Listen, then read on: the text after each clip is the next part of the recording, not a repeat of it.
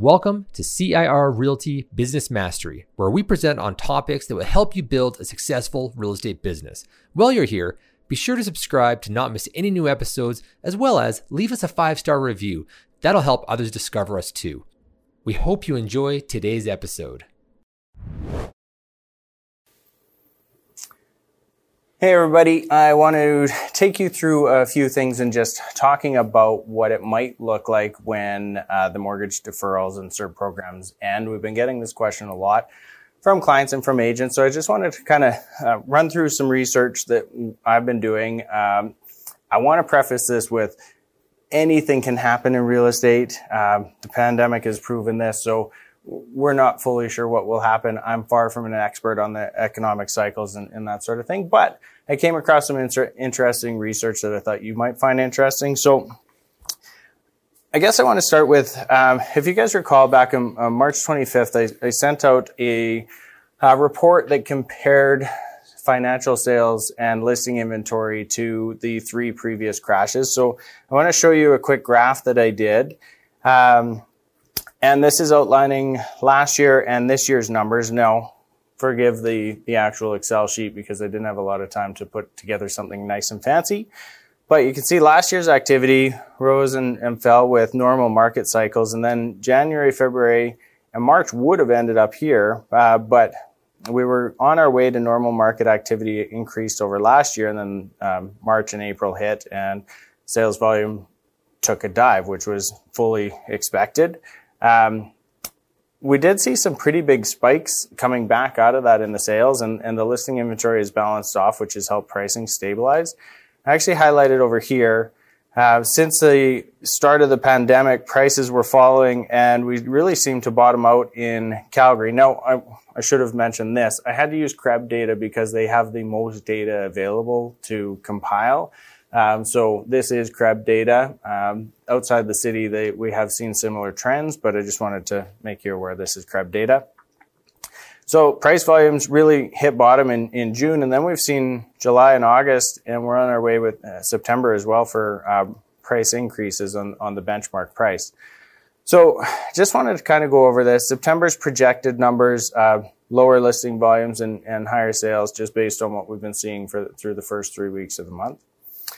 So after that, um, the one thing I, I do want to say is that the one thing that we could never have projected when we were looking at these numbers um, and comparing them to years past was the fact that we got a ton of free money from the government and we got mortgage deferrals.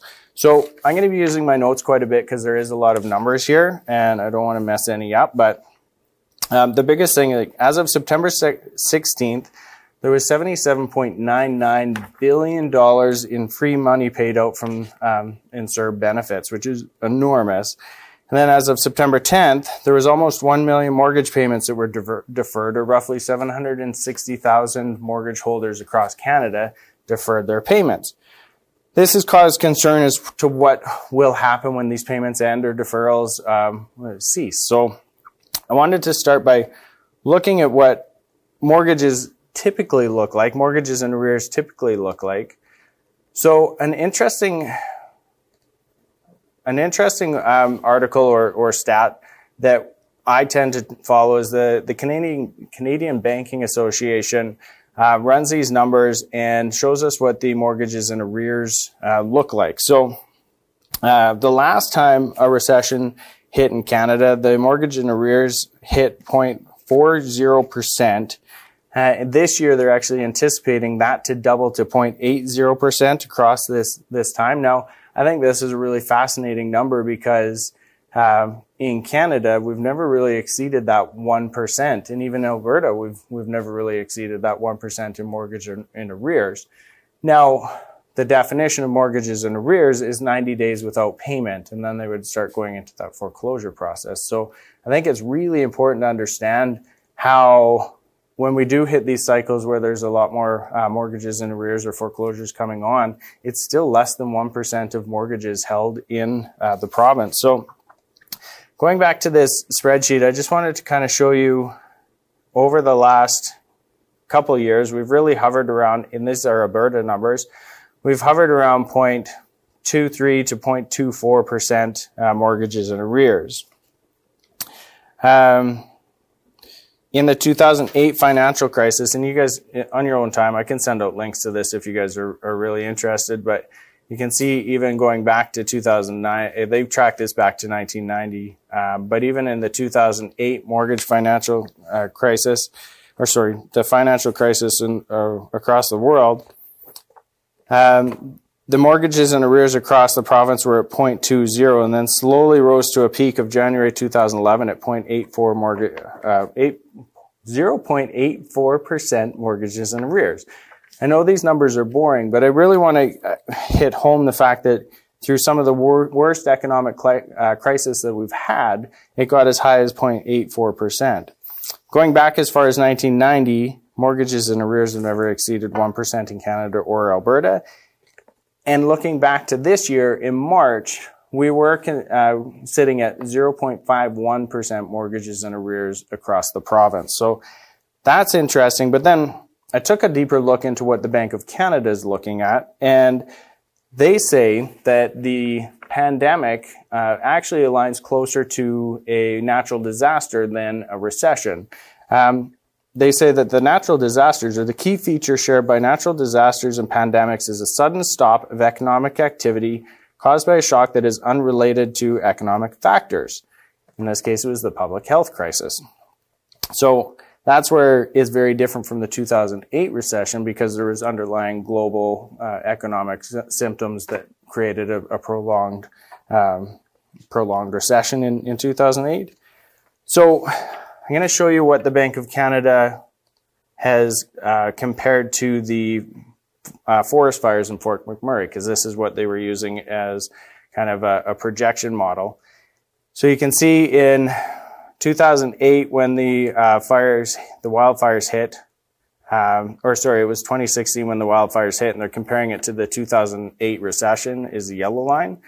It really spiked, and then it was settled within a 10 month period where the recession rose gradually and then maintained for a longer period of time. So that bodes well for us in pandemic situations because we had the, the massive impact that um, really had a, a quick uh, adjustment to the economic uh, situation. Um, they're also talking about the amount of EI recipients, which was uh, much greater, and, and that was a, a result of um, the fires. But then it wasn't as prolonged. It still had some lasting effects because there had to be infrastructure that was built, and and um, they just had to rebuild the town, and and so it took a little bit of time to get uh, back to work, but they really the peak of it was fairly abrupt. Now what does the Bank of Canada uh, think that recovery looks like?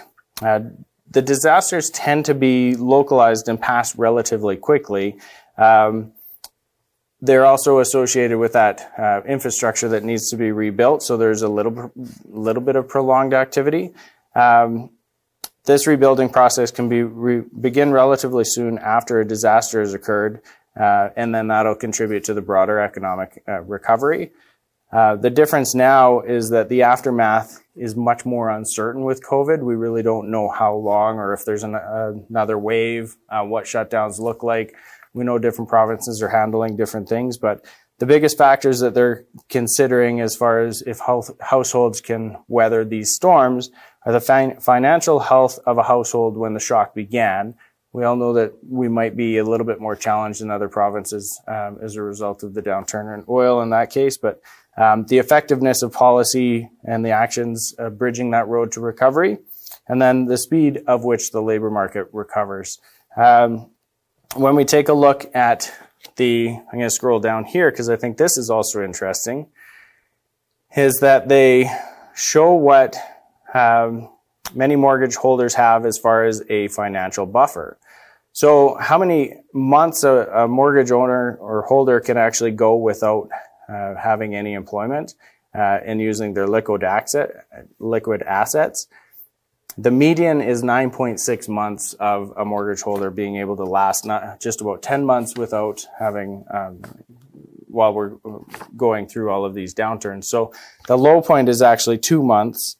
So using these financial buffers, they simulated what it would look like um, if they had not put in these deferral payments.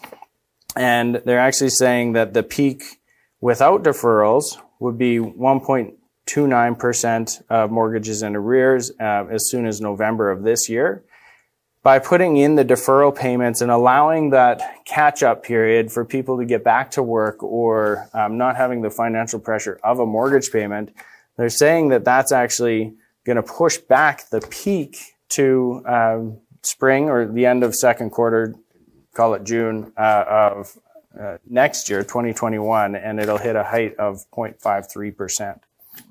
So I thought that that was pretty interesting. Um, the second quarter recovery will really rely heavily on our labor markets and the unemployment rate. Um, my biggest takeaways from all of this information, and I'll put some of this into the, the weekly review uh, coming up on Wednesday, so and I'll include some links so that everybody has it. I think it's important to know where to get these resources. But my biggest takeaways is that our lending institutions are acting very financially responsible. Um, they're not intending to create chaos in the markets, and they've got a track record of doing it. They've handled it ever since the 80s, and um, the, our Canadian financial institutions have actually done a really good job at helping us weather these storms.